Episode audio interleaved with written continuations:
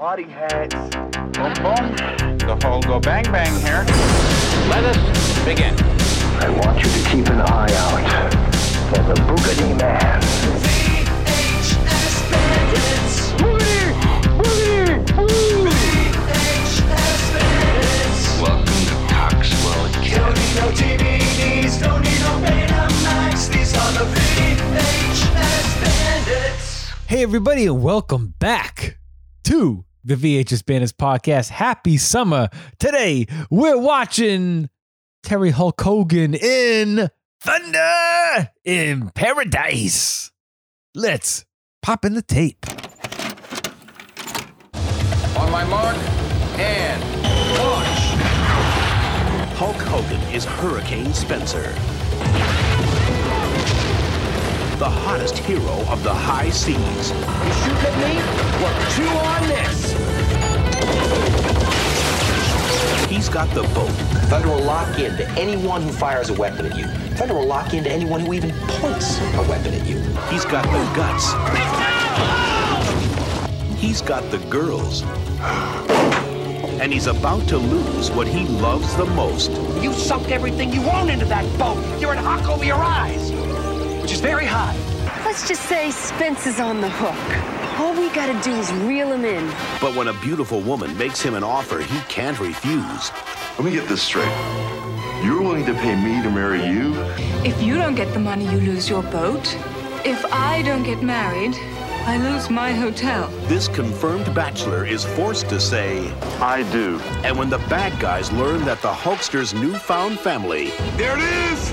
Right there, holds the key to a buried treasure. X marks the spot. Get the man, get the weapons, we're going ashore. Holy matrimony becomes an unholy mess. We'll maybe doing something exciting together. We'll make them really fall in love. Now, he's got the loot in front of him. I just want to say, I'm very excited. A ruthless businessman after him. I'll prove that it was only a marriage of convenience and have you both arrested for fraud. The enemy behind him. Oh yeah, Navy SEAL! How about Navy Anchor? And his bride by his side. You're supposed to be this great commando. Do something! Think you could take her with you when you leave?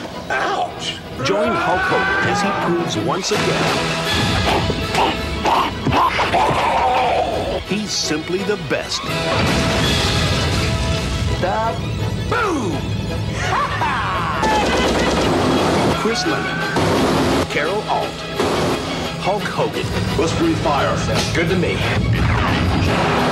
You are the most reckless, irresponsible juvenile delinquent of a man I have ever met in my entire life. Thunder in Paradise. You bruise him, I lose him.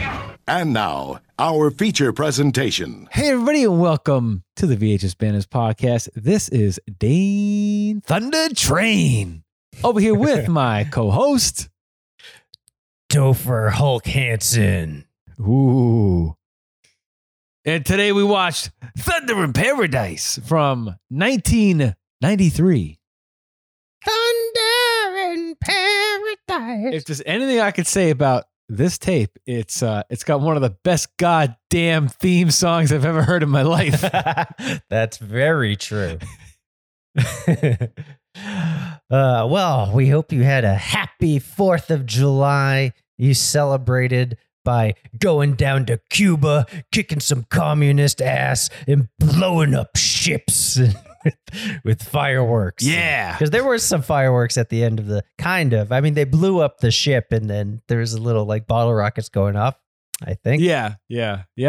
What better way to celebrate? Hey, nothing says shooting up commies like getting your bazooka ready and at like their Jeep with the machine gun and all the guys in the Jeep take off and then the bazooka shoots the Jeep and the Jeep blows up, but nobody else dies.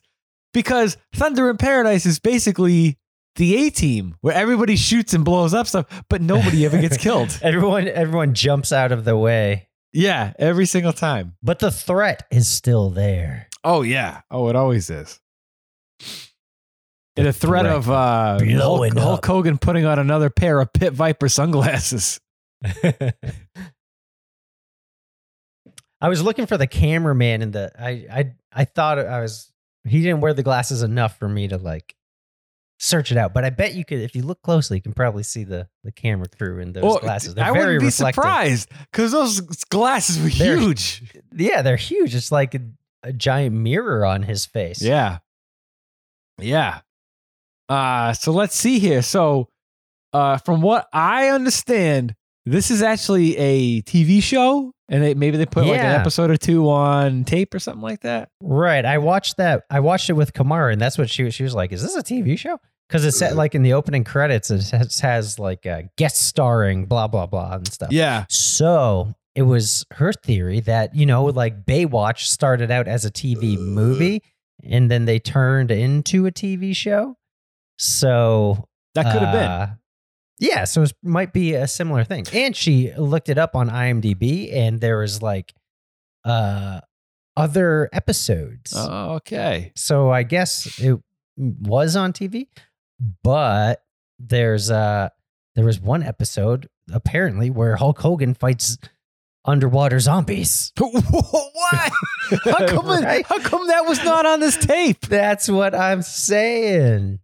Oh, I want underwater zombies. Dude, that's what I call some thunder in paradise. Oh, yeah. Man, oh, man. Ah, oh, crazy. Ah, now I gotta, hey, if anybody can find a tape of Hulk Hogan fighting sea zombies, let us know at thevhsbandits@gmail.com. We would love to see that. I will trade you this copy of Thunder in Paradise for that copy of Thunder in Paradise. All right. So pretty cool cover. Definitely makes me want to rent the tape. Yeah, that is the coolest. Hulk Hogan. He's holding up the font, the logo, the title, the logo, Thunder in Paradise. Within the T's got it like a thunder zigzag in there, electric zigzag. It looks like Zapped. Looks like the Z. It does look like Zapped. They turned it around, and it reminds me of like when you went to Disney and they did like a stunt show. Like this is the poster to like a Disney or like an Orlando studio it's like stunt show. Water World, you know, experience at Universal. So you got the thunder jet boat with an explosion, and then some little girl with a squirt gun. Hulk Hogan's got like a big belt of bullets on. And he's got a sexy long butt lady next to him in a bikini. There's a lot of long butts in this movie, and it's great. Yeah, because they gotta really fill up the time in this movie. It's like half movie and then half long butt babes dancing on the beach to like reggae music. It's a lot of filler, long butt filler. You know? Oh, yeah. So this is from Vidmark Entertainment. Dude, the trailers on this were great. Oh, yeah, I wrote them all down. Yeah, we'll get to the trailers. So it says danger, excitement, adventure, just another day in paradise. And on the back, you got Hulk Hogan with this little girl, and they're like they parasailing or something, you know? And so it says, X marks the spot in this awesome action adventure starring WrestleMania superstar Terry Hulk Hogan of No Holds Barred, Rocky 3, and Suburban Commando. The Hulkster stars as R.J. Hurricane Spencer. But then they also call him Sven sometimes. Well, yeah, he was called Hurricane and Spence here and there, right? Oh, I thought it was Sven, like Swedish. Like oh, Sven, no, Spencer, because I remember his buddy called him Spence a couple of times. Oh, I just misheard. And his name is like Randy something or other. I remember them saying a lot of names in this movie. A lot of names. He is a confirmed bachelor and an ex-Navy SEAL. A confirmed bachelor? That means he's gay. Is that really? That's what confirmed bachelor means, yeah. I had no idea. Uncle Arthur in Bewitched was a confirmed bachelor. Oh, okay. I got you. That. I don't know. That is the maybe he is because he's in a sham marriage. I don't know. I don't know. Okay. So he's struggling to make ends meet, forced into a marriage of convenience to save his one and only true love, his superboat. Thunder. That's my one and only true love, my superboat. Or speedboat from Snake Eater 2. This is kind of like Snake Eater. It's a little bit like Snake Eater. A little bit. So you know what, honestly, dude, I would much rather have a motorcycle turned into a jet ski than this big crazy like stealth boat that the Hulk Hogan's driving. I think Hulk Hogan does have he should have been driving a Harley Davidson on top of a jet ski. It would make more sense. It would, but I mean, to be fair, the boat does have a jet ski underneath it. So this boat, it does. It's like a regular speedboat, but then there's a 2-bedroom apartment underneath. Oh, dude, it's huge. It's crazy. You can microwave Chinese takeout in there. Yeah. Well, it's like, I don't know. Have you ever been on like a small little like control room down a cape or something? If there even is a compartment underneath, it's this little teeny little cramped space that you can't even where stand you can up straight. You can put a cooler or something. Yeah, right. And it's like a teeny little a little place to like take a leak, and that's it. Whereas this boat, dude, you could stand up straight. There's like tons of room to have a party down there. It's got a jet ski compartment. Yeah, it's got everything and anything down there. And a like microwave. There's a whole sonar system, and there's like a gun wall that opens up. This boat is awesome. So it says, Spencer takes off on a wild ride that'll keep you glued to the edge of your seat. Ugh. From dodging Stinger missiles to searching for buried treasure, Spencer is all business and all action. Racing against the clock, he thunders across the ocean to rescue his newfound family from the evil clutches of a modern-day pirate who finds you can't hook the Hulk. Hey, if I learned one thing in this life, you can't hook the Hulk. Can't hook the Hulk. Bulging biceps, spectacular special effects, and colossal stunts make this high-spirited comedy adventure a treat for the entire family. It's high action on the high seas. Terry Hulk Hogan is at his biggest and best in Thunder in Paradise. 104 minutes rated PG.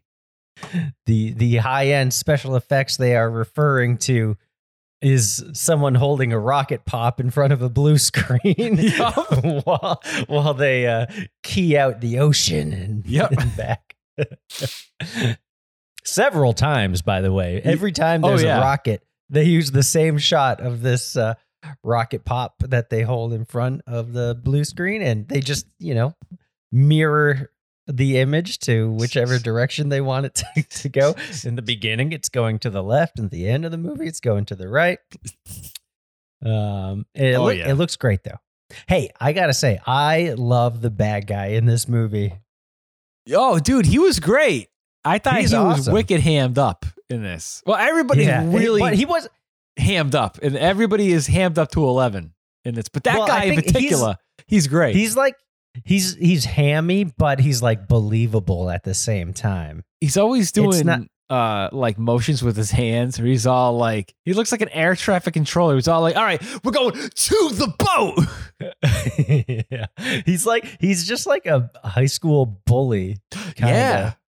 Who has access to like a naval fleet and rocket launchers and shit. I liked his buddy, his second in command guy there. He's got a bazooka. He's like, hey, I want to take one of these whale hunting and take it and shoot it, and kaboom, there goes the whale.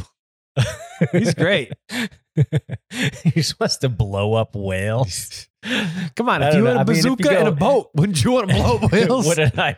When you go, just imagine you go down to Hyannis on the whale watch, and then if you look off the starboard bow, you can see that about approximately 30 yards up ahead, there's a humpback whale breaching. And then Dane Train goes, whoa! He pulls out his backpack and bazookas the whale. Yep. Did you get that on tape, honey? And then when I bazooka him, I go, yeah, bazooka. Bazooka whale. That whale's dinner. Bazooka. If only Captain Ahab had a bazooka. So hey, before we even get into the movie, we're going to talk about like the 25 minutes worth of trailers at the beginning of this tape. Oh, yeah. That's why it's so long, because the like runtime's like an hour and 45 or something, but half hour of that is trailers.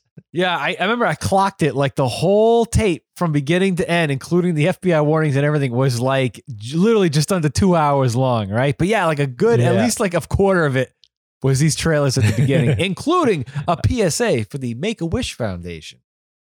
Yeah, that's true. We haven't gotten a tape with a shitload of trailers recently. This is I guess maybe the Granny might have been the last one. Yeah.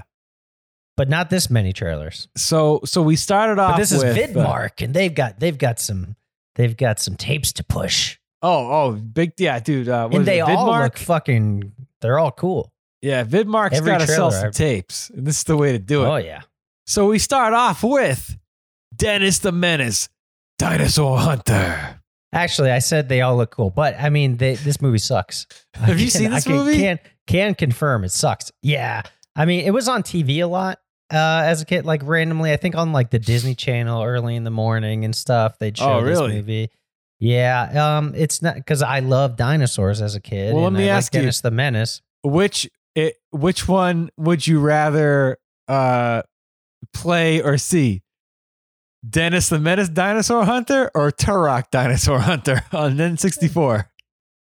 Turok. I'd rather watch a whole playthrough of Turok Dinosaur Hunter than to watch Dennis the Menace Dinosaur Hunter. Do you remember like when you? Or I'd like to watch a mashup of the two, like a dinosaur hunting contest between Turok and Dennis the Menace. Do you think Dennis the Menace has a bazooka? Yeah, bazooka.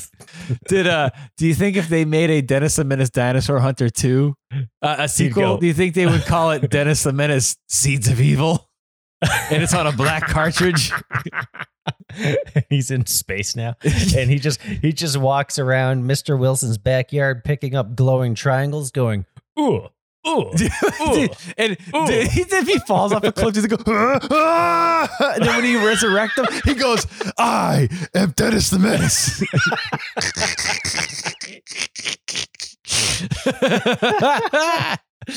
Oh shit, man. That game is so good.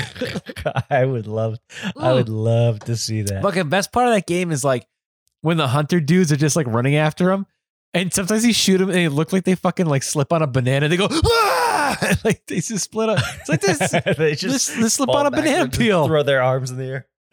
Oh my god! That's why Dennis the Menace throws banana peels at them. Oh yeah, that's right. Yep, that's how he gets the. Oh, Mr. Turok. Ooh. All right. So then after that, we had a movie I've never heard of from what looks like Britain called The Wiz Kid. Oh, yeah, and his name's like Oogie or something. Yeah, Bobo or something like that. Oh, Bobo, the Oogie Boogie. I thought the name of the movie was Oogie Boogie. What is it? He makes like a robot version of himself. Yeah, he's a nerd that makes a clone that comes out of an egg or something like that, right? It's very strange. It looks like the peanut butter solution meets weird science or something. Yeah, it's very weird sciencey, right? Except he clones himself, and then, like, I guess the clone is supposed to be cool or nice. I don't know. The clone seems like, but in the trailer, like the clone is exactly like the kid. Like, he's still a shitty, nerdy clone. He is a stupid, nerdy, dumb clone. Did you see the video I sent you? Yeah. All right. So, okay. So anybody who listened to our last episode, we were talking about this little 90s toy that you'd probably get at Spencer Gifts or Newbury Comics called the Insultinator that would let you go up to your friends and hit a bunch of buttons and say, "You are a gross, boring nerd." Hold on. Oh, he's got it. It is up on YouTube. Gross, boring nerd. That's it. You're a totally gross, boring nerd. You're a totally gross, boring nerd. Greasy bonehead. You're a completely sneaky loser. What? Greasy, you're the ultimate ugly, creepy geek. You're the ultimate ugly, creepy geek. All right. If anybody else that's awesome. Had if you, an Insultinator, join us at thefeaturesbands@gmail.com. Yeah. If you listen to our Ghost Dad episode, you know all about the Insultinator. Yeah. All right. So next up, we had Nuki. Oh, my God. Yeah. About aliens in the safari, Africa safari. It's basically Mac and Me, except way scarier. Yeah, there's no. It's a ripoff of a ripoff that is a ripoff. There's no dancing number in a McDonald's in this one. There could be. I mean, there might be a dancing number in the plains of Africa. When I was a little kid, we had like. Did you see this movie? I've only seen a piece of it because growing up, my folks recorded like 3 minutes of Nuki like on HBO or something. It's this part where like it's actually in the trailer. Like some tiger is after these two kids and Nuki goes, "Oh, get away, get away." And like the tiger like rolls around and turns into a cat or something. He like that's out his bazooka and blows up the bazooka tiger.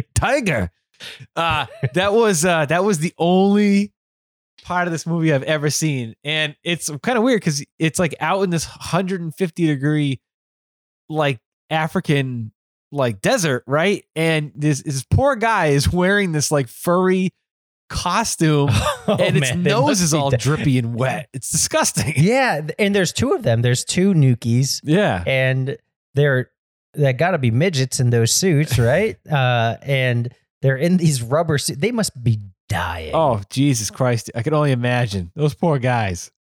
They probably didn't make it throughout the shoot. Next up is a movie I used to have on tape, and I got rid of it because it was terrible. And the trailer looks awesome, though. Yeah, the trailer looks awesome. This is for a little-known Andrew Dice Clay movie called Brain Smasher, A Love Story. And this movie sucks. It really it's not sucks. Very good. What's the other one with Ed O'Neill? What's that one? Booty Time.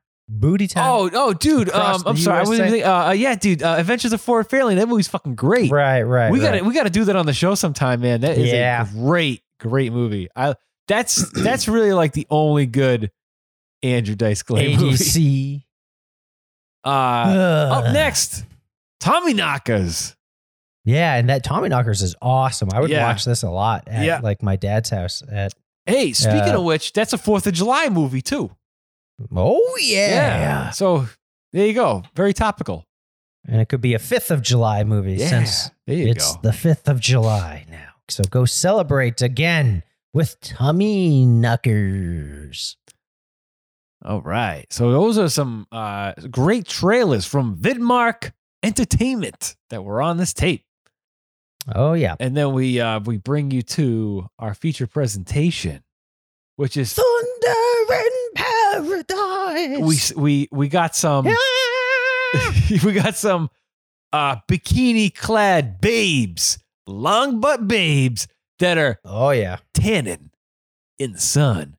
And it's off the shores of Cuba. Yeah, right. And it's rumbling because they're in international waters.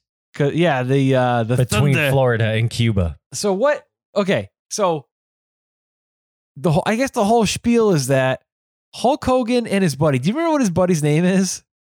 That's all right. I don't either. Young William Shatner. Yeah, dude. Yeah, he does look a lot like William Shatner. Although this guy can actually act.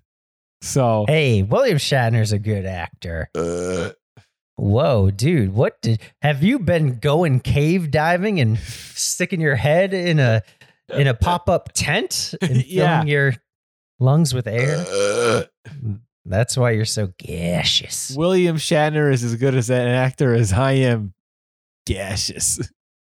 Well, that's flatulent. He must be the best out there then. Oh, I mean the opposite of that. Rude. I like William Shatner. So, hey, this is a good time to bring out Cuban Regis. What was it? What the fuck, dude? What was it? Hey, on the last episode. What was it? Puerto Rican Regis, or? No. Cuban Regis. I think he was Cuban or Honduran. I don't know. He was South American Regis. Oh, shit. Hey, if you... my Regis Philbin impression is not that good, but if you speak, hey, you have to be in Gilman. in the Patreon wheelhouse. If you join Patreon, you'll know what we're talking about. There's this Regis Philbin from the Ghost Dad episode for some reason. Of course, we can never remember anything from our shows. But it was just last week. And my Regis Philbin impersonation is not that good, but if you speed it up, it actually sounds pretty good. Whoa. But I didn't speed it up. Anyway, I don't know, but there was something about Cuban Phil Regis Philbin or something. I don't know. So I don't know.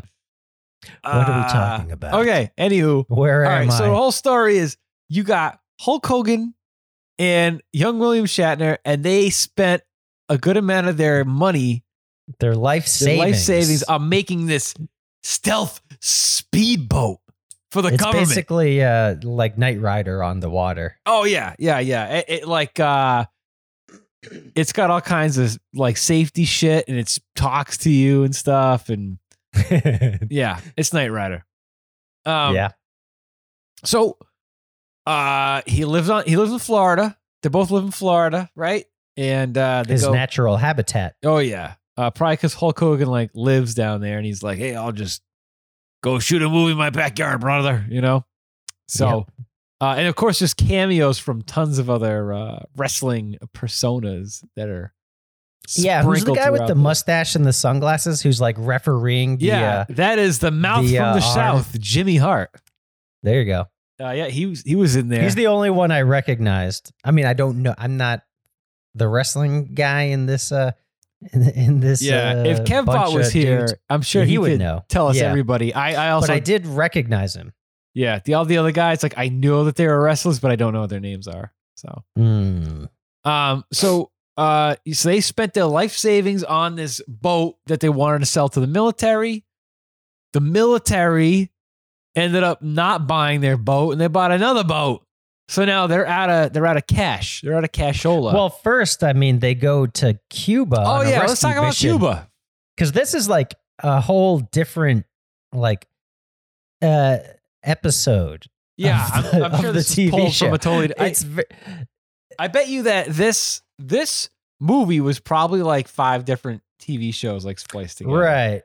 Because I have a tape of what's it called? Sledgehammer. Yeah. Which is it's like this police like files from police squad type of show, but they turned it into a movie because the show didn't get picked up. So there's like 5 episodes that they stitched together. It's like the Python Force movie. They just stitched every episode together to make a movie. So yeah, this is probably what this is like. Because this first like part of it has nothing to do. I mean, they show off all the. It's fucking rad as hell. But they show off all the goings on of the boat. But it like the real plot of the rest of the movie kicks in like halfway. Yeah. Like the first half has nothing to do with with the second half. So like the funny thing is like this opening scene in Cuba, like literally it's so like, cool. It's like I'm watching a Universal Studios in Orlando, Florida, like water stunt show. You know? It is awesome.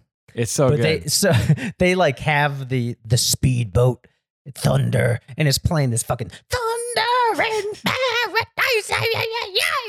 It's so good. And then they drive this boat all the way from Florida to Cuba on one tank of gas. And they like, so it's this tiny little speedboat. And like we said, there's a 2-bedroom apartment underneath. Yeah. Hey, you know, I think Cuba should be on Channel 5's Chronicle because it's a tank away. Yeah. We go to Braintree to see the mall and eat all the local cuisine at the Braintree Taco Bell.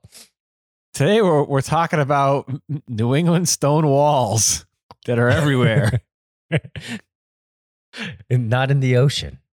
Yeah. Those of you guys who live in the area, you know what we're talking about. You know the walls. You know the ones. Yeah. You watch Chronicle on Channel 5. Yeah. Right after the Phantom Gourmet. Right after Phantom Gourmet. Yep.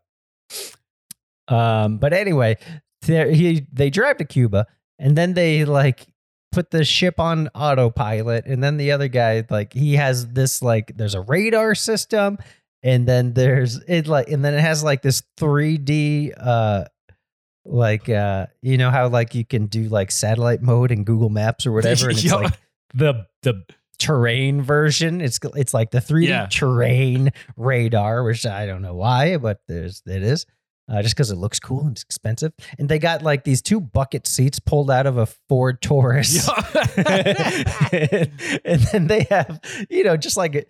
Ran a bunch of like buttons and switches. It looks like a spaceship under there. Yeah. It's like the hull from like Leprechaun in Space or something.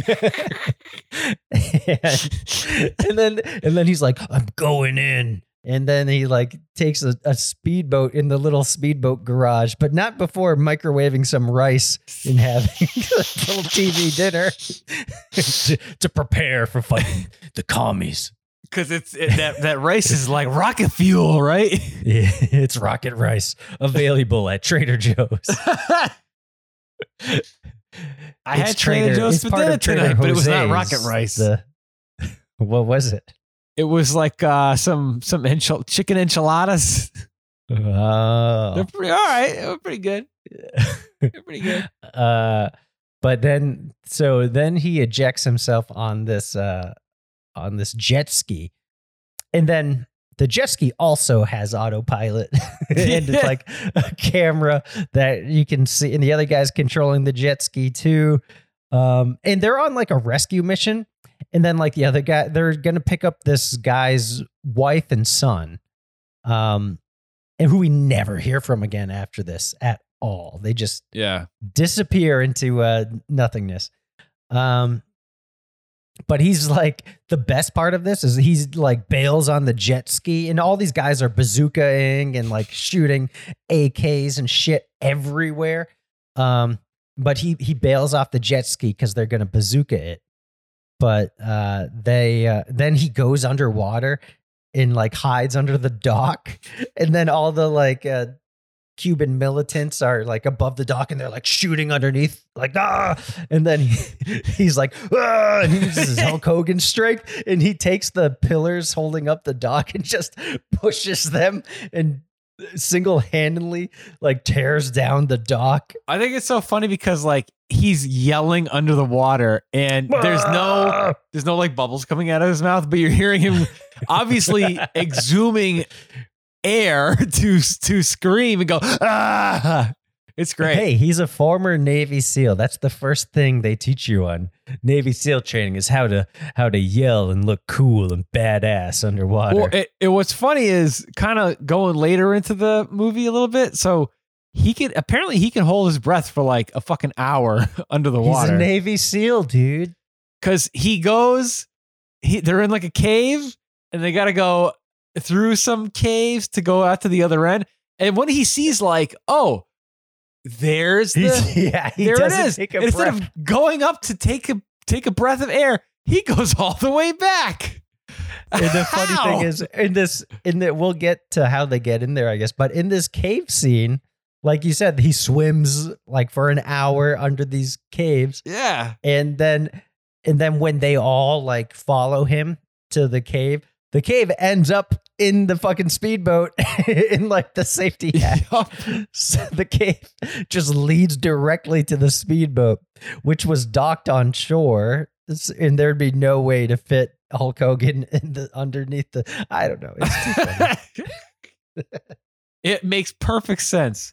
What do you got there? A nice cup of coffee. A nice cup of homemade Dunkin' Donuts coffee. Ooh, okay. Do you no longer have a Dunkin's literally like in walking distance from your house? No, I can't walk. It's like 10 minutes away by car. Oh, geez. Automobile. Yeah. At least you have a Dunkin's there. I know. Who would have thought there'd be a Dunkin's in Vegas? Between. There's even less out here than there are in Los Angeles. Wow. That is bananas. Oh, boy. Oh, boy. No Papagenos out there, huh? None. Not a single one. You got any friendlies out there? No friendlies. Tell me you got a Dairy Queen Breezer out there. We do have a Dairy Queen Breezer right by where I work. Hey, all right. That's good. Hey, and there's also this place called the Chicken Shack, which is fucking great. Ooh, all right. So shout out to the Chicken Shack. Why don't you sponsor the show, Chicken Shack? Ooh. This is a direct offer for you for the price of a 5-piece chicken. We'll say your name again. After having that Trader Joe's chicken enchilada, I might have to take a visit to the Shittin' Shack. Oh man! All right, so so they save this chick and this kid. They go back to Florida, and there's like a gazillion people on the dock with flags and shit. They're waiting for them. Yeah, like as if everyone knew they were coming back to save Elian Gonzalez or whatever. Yeah. Crazy. Whatever happened to him? I don't know. Elian Gonzalez, if you're listening to this show, email us at thevhsbandits@gmail.com and let us know your whereabouts. So after this, we meet Hulk Hogan's daughter, right? I don't know what the hell her name is. Wait, but she's not. Is she actually his real daughter? Because the mother of this girl, she just calls him dad because of the sham marriage, I thought. But he's like, he treats her like his daughter. Oh, maybe you're right. I don't know. But he just killed a hammerhead shark with his bare hands out of nowhere. Yeah. He's pulling out license plates and shit from its guts. And this brass, like 10-pound looking necklace. Yeah. And and this is a real hammerhead shark. It doesn't look, unless it's like, dude, this thing looked like fake. This thing looked shark wicked ever. Real. Yeah, it looks so real, and it's like gooey, and like he's tearing up its guts and shit.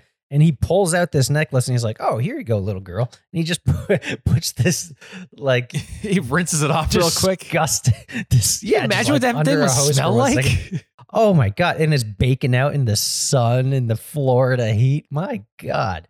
And she's like, "Oh, thanks. This doesn't smell like shark guts at all." And so gross. And then that happens. But then also, the girl's mother owns a hotel. But and then he's just like, "Okay, now that we've gutted the shark, let's fly up in the air somehow and then parachute down to the beach." Yo. I don't know. I don't know how they get in the air, but they, but who was towing them? I get maybe the other guy with the boat. I don't remember. In the scene. Probably, right? They're just all of a sudden in the air, flying down and land on the beach. What I thought was funny is like you could tell that they were just on the ground and got like a fan or something to fluff up the and they're just like, all right. Hulk Hogan, I want you to laugh hysterically when I say action. All right, everybody, here we go. And action. He's like, as he's as he's like on the ground, like unbuckling his buckles and stuff. It was just really weird. It's very weird. I mean, I was like watching this and I'm like, Hulk Hogan is not a good actor. Like I don't like to criticize people's performances because who knows, you know, but he like he's likable and watchable and everything, but it's just, there's just something off about his performances, you know? Yeah, sure. I guess. You guess. Okay. Maybe you think he's as realistic as they come. I think, you know, every single time I watch a Hulk Hogan movie, it brings me in to where I don't feel like you there. I don't. It's like when I'm watching Mr. Nanny, I'm not watching Hulk Hogan. I'm not watching the same person in every single movie that this man has ever made. Right. I am watching a different person every single time. Yeah. Yeah. And you know what? I think it's a me problem, not a Hulk problem. You know, I think it might be. It might be. Yeah. Yeah. I'm willing to admit my faults. Yeah. Yeah. So, shit, what were we talking about? He lands on the beach. Oh, he's laughing hysterically for no reason. So I guess the girl's mother is this British girl who owns a hotel, and she's about to lose a hotel in 48 hours unless she gets hitched. Yeah. Because her uncle, oh my God, dude. Lay off the enchiladas. So she has to get married because her father in the will said she loses the hotel to her evil Uncle Scar if and he's on the beach with these two long butt babes. Yeah. And also there's about half an hour, like in the beginning of the movie, there's like half an hour of butt babes just suntanning while we're listening to the theme song. And then when he saves the people from Cuba, there's another like 20 minutes of, or it's like not 20 minutes, but like a music video length of just filler of beach babes and stuff. I have zero complaints about that. No, that's fine. That's fine. The longer the butt, you know what they say. The longer the butt gets me in the gut. Well, sure. The longer the butt, the better the bust of my nut. That's my motto. The longer the butt, the better the nut. Go. Yeah, so we got this storyline going on right now where this girl who has a lot of money and stuff in this hotel finds out that Hulk Hogan is broke and needs money. So she says... And she also owns the bank? Or she pays off his loan? She said that she could pay off his loan if she marries him. And then if she marries him, then he gets a cut of the hotel business. And she gets to sustain ownership of the hotel. And this is probably like episode 2, it feels like. Yeah, right. Yeah. Something like that. And they obviously butt heads. They don't really get along terribly good, you know? Even though this is the daughter, you know, the girl he gives the gut necklace to is the daughter of this woman. So clearly they know each other. Yeah. It feels like they're in like Miami or something. Yeah. But it seems like it's like small town America and literally everybody knows one another. Yeah. Hey, everybody on the beach. And there's this bartender lady who the other young Will Shatner has a thing for. And he's like, I've got a dream. It's to bone zone you, baby. And then she's like I want to be a sculptor in Italy. And she makes it very clear that she's from New York City. Yeah, she's got one of those, like, if you've ever seen a high school play where one girl always has to do a Long Island accent, it is this. Yeah. It is to that extent. And she's like from one Long Islander to another, you know, it's like, you didn't have to tell us Talking to the news reporter who disappears and doesn't come back. The news reporter doesn't sound like he's from New York at all. So. No, he does not. And so this dude, this is another storyline. This guy needs a scoop on the beach for something to write in like the local community advocate newspaper, right? Scoop Poop Weekly. In the Telegram and Gazette. And so there's a story about this girl getting a necklace out of the shark. I can't write another article about stone walls. Yeah, yeah, dude. Yeah, there's only so many articles on the Chronicle you can write about New England stone walls. My house is literally surrounded by them. Yeah. But there's two scoops going on. This girl's got a necklace for the shark, and two scoops. Terry Hogan is going to be marrying this British girl. Yeah, I guess he does write about that. So I guess he does have a purpose, but he does disappear after his purpose is served, and then he goes away. That's right. And is never heard from again. And so there's all kinds of shenanigans going on at the wedding and stuff. And at the same time, we meet our main bad guy, who's a pirate. What's his name? I don't know what his name is. I don't know. Yeah, me neither. Okay. But this dude is great. And he's after the necklace because you find out that this necklace has a treasure map in it. So they got. So he tries to steal it. Tries to steal it, girl, on their wedding day, on their sham wedding day. Yeah. And then it explodes in the air, and so then there's this gigantic guy who fights Hulk Hogan. I don't know. He's like fucking 9 feet tall or something. I'm sure this dude was a wrestler. He had to have been. You know? Yeah, maybe. KevBot, if you're listening to this episode, text us and tell us who this gigantic person is. Or John. Oh, yeah, he would know too. Right. Yeah. Yeah, but and then they fight, and this guy's huge. He's fucking picking up Hulk Hogan and throwing him through an outhouse. And then he gets in this tiny little limousine. Well, it's a big limousine, but he makes it look tiny. Yeah. He's just like has to squeeze into this back seat. It's pretty funny. But then they put together the beads of the necklace and find out it's a treasure map. And then the other guys fucking know where to go too. Oh, because they kidnap the little girl and the bartender. Yeah, and she like drew out the map herself, right, with crayons or something. Yeah. So Hulk Hogan now has another pair of Pit Viper sunglasses on, and they go to this island where these rocks indicate X marks a spot. It is not subtle. Oh no, it is huge. And this is like this massive, huge boulder. I mean, no mortal man could move this boulder on their own. And Hulk Hogan's just like, all right, brother, let me just pick up this rock. Ah! There we go, done.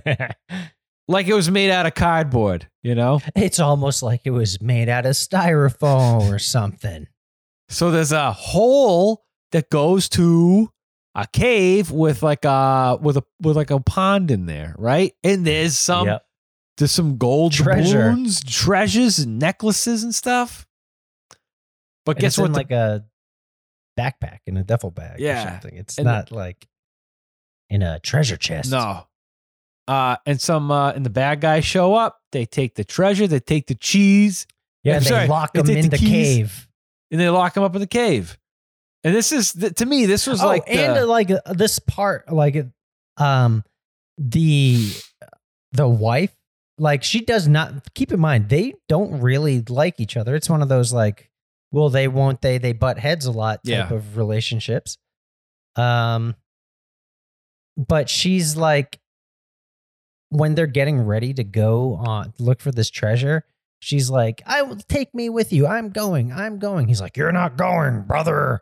And then she's like, "Yes, I am." And then she ends up going, and then she just ends up like complaining the whole time. Yeah, and like he just has to. He just has to carry her around like over his shoulder to muck through the swamps and stuff. Like, why the fuck did she want to go? Just because the plot needed her to. Yeah. But like, there's no reason for her to go. Nope. If she's, especially if she's going to complain, if she's going to like take the lead or something and like actually help out, like she just complained, like he said, don't complain. And then she always, obviously she just complains the whole time. But like, if she actually like is the one who found the treasure or whatever, then I'd be like, okay, it makes sense. But she doesn't do a goddamn thing. Nothing. I don't know. But she gets kidnapped or whatever. I would say that this scene, after they get locked back into the in the cave, this was like my least part of the movie because this whole scene really, really dragged out big time. With Hulk Hogan going down into the caves, finding out that there's an exit, coming back, and then they all have to go through the caves all again. All in real time. There's a lot of cave business. Then they pop up inside the boat. Oh yeah. Yeah. that made it worth it for me. Because I mean, it's worth the wait just to see them. They go through all these intricate caves and tunnels, and they finally see the light at the end, and they pop up through a security hatch in the boat, which wouldn't have any light. So I don't know. Yeah. But not before the boat electrocutes the bad guys. Oh, yeah. That was pretty good. And they just go, I'm getting electrocuted. I love how the bad guy's just like, all right, we're going to tow this boat to our boat and we're going to get out of here. He's just like, you're going to bazooka that whale. Bazooka the whale. So Hulk Hogan and everybody, they get into the Thunderboat and they get onto the bad guy's boat, but they get captured and they get all like tied up. Hogan like puts on all this like he tries like he takes out like this grease pen and puts on like the military face paint stuff. And then she's like, "What are you doing?" And he's like, "Psychological warfare, brother." But then, like, we see him, he, like, gets on the bad guy's boat. And the bad guy's boat is, like, a fucking cargo ship. It's huge. It's huge. But instead of looking like a badass Navy SEAL, he looks like David Bowie. Yeah. It's like this lightning bolt, like, green, and, like, it looks like clearly, like, the makeup person did this, and they've never seen, like, you know, undercover military makeup, or they never watched Predator or fucking Platoon or anything, and they just watched David Bowie music videos, and like he looked like he's like performing at like a gay nightclub or something, like in a cage or something. Like that's the kind of he's like this hunky military man. And there is so many Speedos in this movie. At any chance Hulk Hogan gets, he is wearing a Speedo. And like, there's this one scene when they're on the beach after they hang glide, he's just wearing a Speedo and he's like having this conversation with the mom.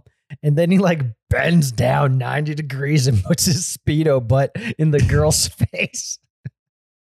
Oh boy. Hey, real quick, kind of going back to the early part of the movie. There was another scene that I thought was completely unnecessary that also really got into the runtime was a scene of it was an arm wrestling scene. Oh, yeah. That had nothing to do with nothing. Nothing to do with anything at all. Nothing to do. But it does show like that was before she was looking for a suitor to get married to. And then that these two wrestler guys who I don't know their names of, are arm wrestling, but then, you know, Hulk Hogan takes the winner and then like beats him up, and then I get it's like to show that the lady, like the contrast between the lady and Hulk Hogan. Oh yeah, I guess I think you know, because she's like, I'm not marrying that rhinoceros of a human or whatever. I don't know. Yeah, but that scene wasn't too long. No, it's just unnecessary. The only really long scene was the cave dwelling. The cave dwellers. So yeah, they're all chained up and they're dropped off the ship to go drown in the water. But the William Shatner guy is still in the speedboat. Yep. And so they all get saved. They go into the boat, but guess what? They got a bazooka ready to go. So they try to bazooka thunder. That, like, this movie is so like semi cartoonish and silly, like him like tearing down the dock with his bare hands and shit. I was so hoping that when the guy shoots the bazooka, that instead of like the rocket coming out, it would just like him and the bazooka would fly backwards off screen and the rocket would stay in place and then blow up the ship like Looney Tunes style or something. That would have been great. That would have been awesome. Yeah. But I mean, what actually happens is pretty rad too. Yeah. Yeah. It's they have a keyed in model rocket going right after them. And they take a U-turn and it blows up the cargo ship. Yeah. And he's like, Hulk Hogan's driving the boat, brother. And he's like, the William Shatner guy's like, this fucking missile's right on our tail. And he's like, I want it to be, brother. And then and he's like, you sly dog.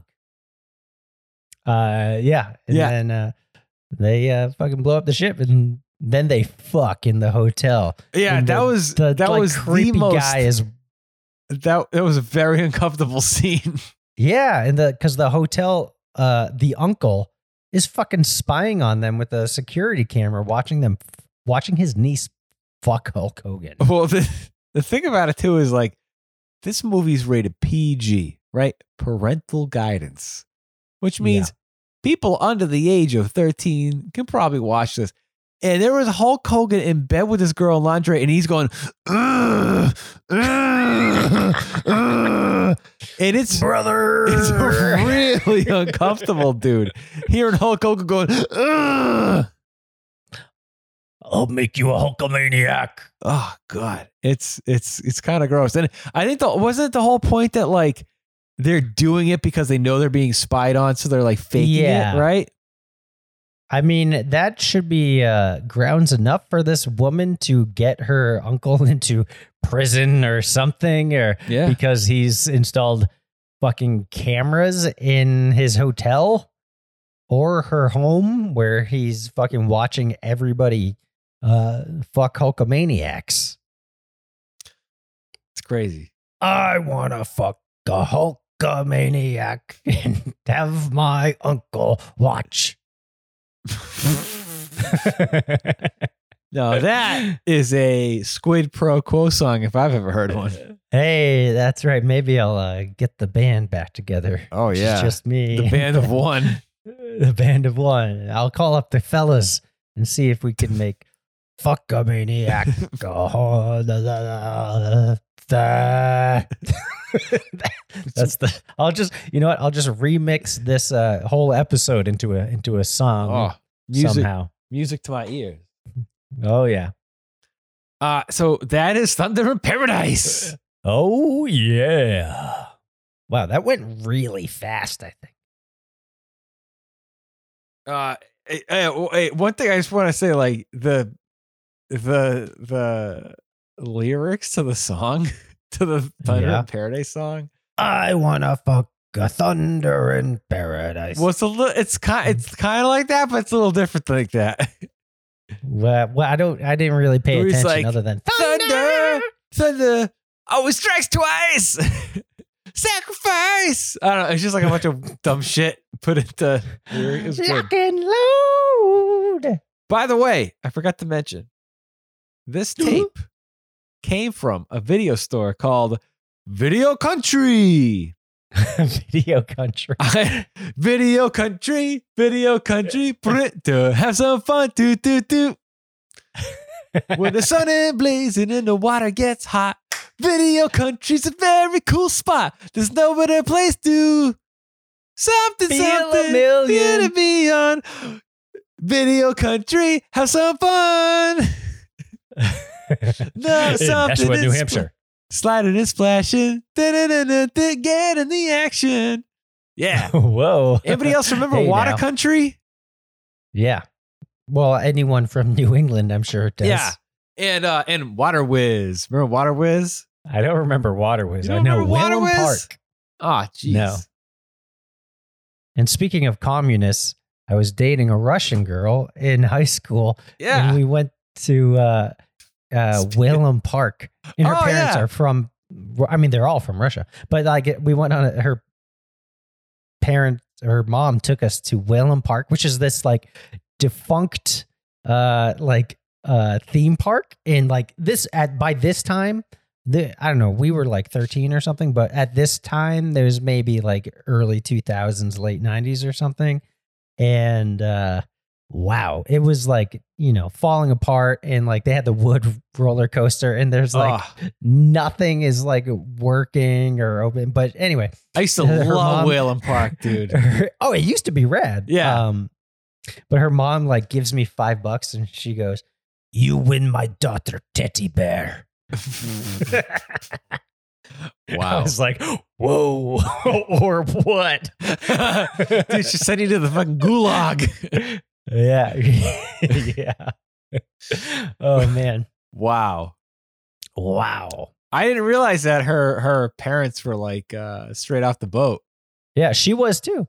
Oh, really? Well, she didn't have an accent, so I couldn't tell. No, she didn't, but.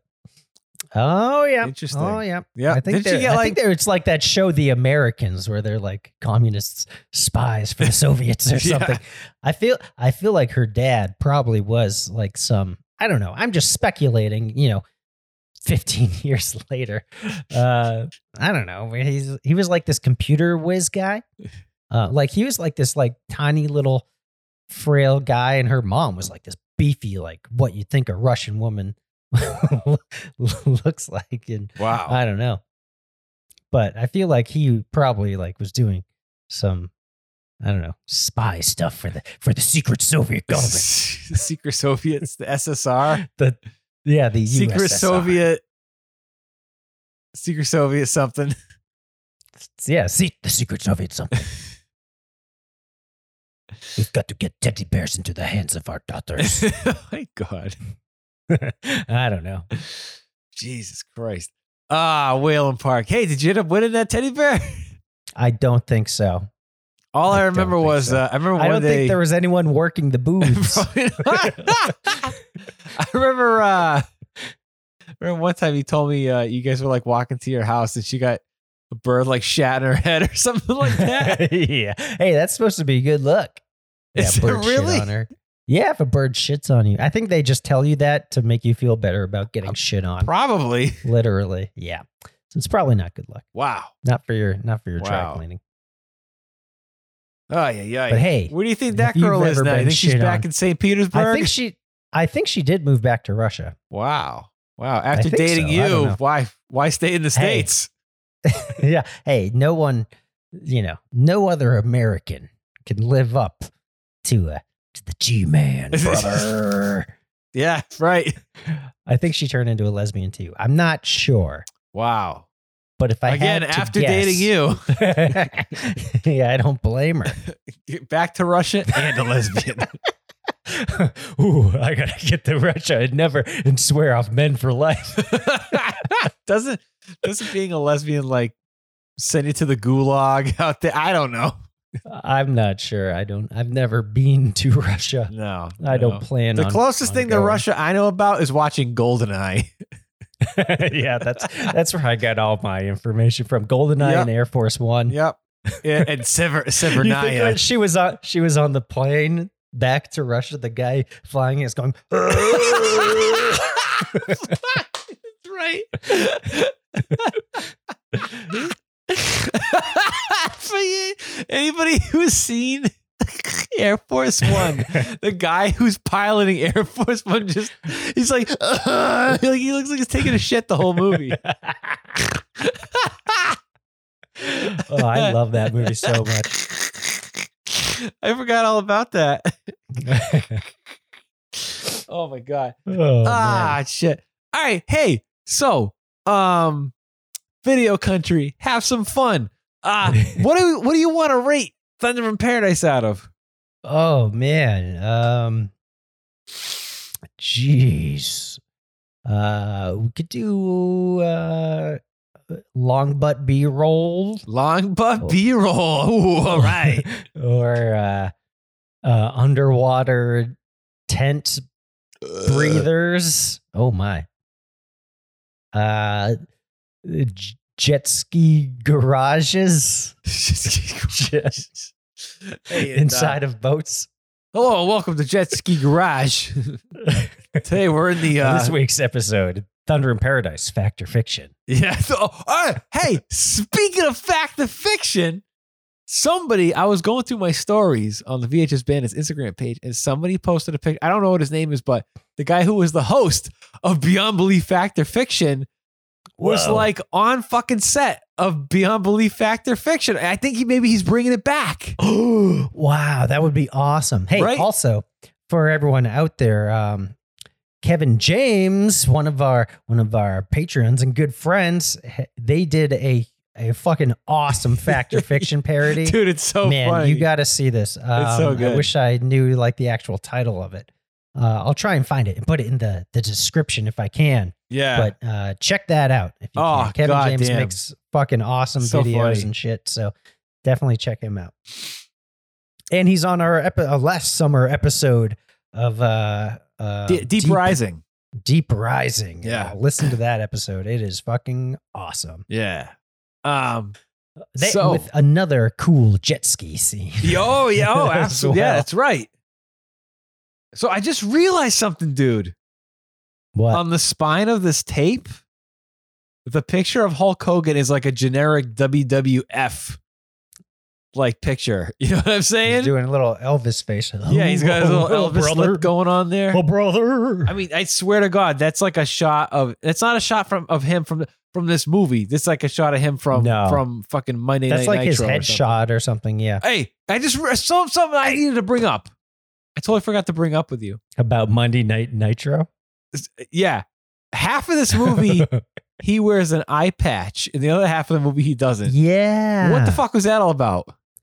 I think this is my theory on the eye patch. I feel like he went to the director and was like, listen, brother, I think it'd be cool if I wore an eye patch for this movie because my character is like a Navy SEAL and he's a tough guy. So an eye patch makes him makes the audience will be like, oh, that's a cool tough guy, brother. And the director's like, sure, whatever. All right, he's got an eye patch now, guys. And then they filmed the first episode, and then by the time it gets to the second episode, he goes to the director. He's like, listen, I know I wanted this eye patch, but it's really bothering me. It's itchy as fuck. And I can only see out of one eye when I have this goddamn eye patch on, brother. So I think what my character needs to do is he got to take off the eye patch, okay? And then he has two eyes now, and he doesn't need an eye patch anymore. Brother. And the director's like, he doesn't have an eye patch anymore. All right. We filmed the whole fucking thing. We had several meetings about this eye patch. Now, he just doesn't have one anymore. So they wrote a scene where he takes off his eye patch. He's got a weird eye. Yeah. And there's this one scene. Do you think it was Hulk Hogan's idea? Yeah, it probably was. Yeah. There's this scene in the beginning where the camera is angled a certain way where he lifts up his sunglasses, but you don't see the eye, and then he puts his glasses back down. So I thought it was a way just to cover up the scar or the gouged out eye or whatever. That's what it was. Yeah. But then slowly get rid of it. Yeah. And then he's got a regular fucking eye halfway through the movie. And he's got a contact lens in where it's it's red or something, right? Yeah, maybe he just had pink eye from going to the strip club and doing the rhino. Yeah, I could see that being the case. And yeah, that could be it. Maybe just got a case of the pink eye. Yeah, herpy eye. Maybe he went to that bar on the beach and got himself a pina colada. A pina colada? Yeah, is that what you said? It tastes like coconuts. Yep. With a side of circus penis. Hey kid, you want some circus penis? I'm gonna get out of here. I'm gonna go to 7-Eleven and get the penis colada Slurpee. Yeah, dude, you slurp it. If you like penis colada, get caught in the rain, brother. All right, so what are we rating this out of? We could rate it out of brothers. Okay, all right, let's do that. Brothers. All right. How many brothers are you gonna give this, brother? I'm gonna give Thunder in Paradise 7 brothers, brother. Whoa. That's a good movie. Well, let me tell you something there, Mean T-Man. I think that's a pretty low rating for you. Really? Yeah. All right. I don't know. I mean, that's what I rated it. All right. Well, why do you rate it that, brother? I didn't think that. Well, because, I mean, it's not. Maybe a 7.5 brothers, like one conjoined brother. So that's a 7 brothers and 1 bro. And it's a Siamese twin brother who's not fully developed coming. Oh, it's the basket case brother, yeah, right? It's the basket case brother. Yeah. Sure. So you've got a little melted Hulk Hogan in a wicker basket that you carry around. What's in the basket? You just open up the basket. And he just goes, brother. And then eat your landlord or whatever. Yeah. Man. Yeah. Jesus. I mean, it's like there is. You can tell it's a weird TV show that they try to jam into a movie. So that's kind of where it's just all the filler, really. And like the plot is like, I mean, it's stupid and whatever, but I mean, it's Thunder in Paradise. What do you want? But I mean, the opening, it started off really strong, you know, and it ended really strong too. The in-between stuff there wasn't so much that kept me interested. It was just a lot of like this TV show character development that they were trying to like shove in such a like they're trying to shove in all these characters, and like there's the fucking uncle in this hotel, and there's like 9 plots going on, but that work for a TV show, but for a movie it doesn't really work. It's too fucking much going on. So if they just stuck with more of like this treasure hunting thing and whatever, then that'd be cool. But like the opening of the movie is the best part of the movie, I think. It starts off really strong. So I don't know. It's a good movie, but it's too much TV showy stuff in a movie format. Yep. Which, it's pretty much it, brother. All right there, brother. Let me tell you something. My rating is going to be 8 out of 10 brothers, brother. Whoa, that's just as much as me. That's one more brother. That's the there. Because you have the bro, I got the there. Oh, okay. I kind of the same thing. Like I thought that it was pretty good. You know, pretty simple little movie. I thought that everybody's like overacting was awesome. I think the William Shatner guy did very well. Oh, he was awesome. I thought he was a great actor. He was great. Like, I don't think he overacted too much. I mean, he did. I mean, everybody especially was like, there's wicked hammy, dude. Everybody hammed it up, which I loved. It's not like they were hamming it up in like as if they're like the goons from My Pet Monster or something. Oh yeah. It's not like that level of ham. It's like action ham, I guess. Ham. Which, can I get a half a pound of Boar's Head action ham, please? Do you want honey or regular action ham? Oh. What's on sale? Whatever's on sale. Store brand action ham. So, it's good. Kind of like you said, there's a lot of, or like some stuff is just a little drawn out. Like again, like the cave scene, I was like, oh my God, it's taking forever. But other than that, man, I really enjoyed it. I thought it was a lot of fun. It totally gave me like some good summer vibes, you know? Yeah, this is a party movie. Oh, yeah. Big time. And of course. This is like you put this on loop at like a barbecue or something. If you got a projector out in the backyard or something. I mean, hey, all the bikini long-butted babes, man. That was probably one of the best parts of this movie. That did it for you. Plenty of that. Plenty. You can never have too many of those, brother. Too many long butts. So yeah, it was good stuff. Good stuff. I thoroughly enjoyed Thunder in Paradise. I could imagine that this tape is probably pretty easy to come by, so I would suggest anybody to go find it. Yes, I would rewind it. It's one of those kind of movies I'd probably watch like every couple of summers, you know? Yeah, for sure. And this is like one of those movies I'd see in the video store but never rent. I remember this cover. It's a very iconic cover, I think. It's very cool. It is. Yeah. So, hey, we're about at that point of the show where we got to thank our Patreons who just enjoyed our video bone zone for the Party Hat Patrol where we covered Ghost Dad. That's so if you want to hear that and our other episodes, go join our Patreon at patreon.com/VHS Bandits. So I want to give a shout out to Kyle Schute, Corey Gorski, Thomas Andrew Gwynn, Captain James T. Kaiser of the Good Ship Barbecue Boat Brother, then Bert Sazerac, our official Mike Fluffer, and then Trivia with Brother Buds, and then Brother Pop and Daddy's the Professional Pro, Jimmy Alicotta, and James, and then Kevin James, the Light Wrangler Brother, and Lex T, our official Masked Man Brother. Brother. There you have it, everybody. So thank you guys so much for being Patreons. Right. Yeah, if you want to join for more VHS goodness, then sign up. Yeah, sign up. Yeah, paradise. So I guess that'll do it for this episode of VHS Bandits Podcast. We have more summer special edition episodes coming up pretty darn soon. And make sure to stay tuned for those.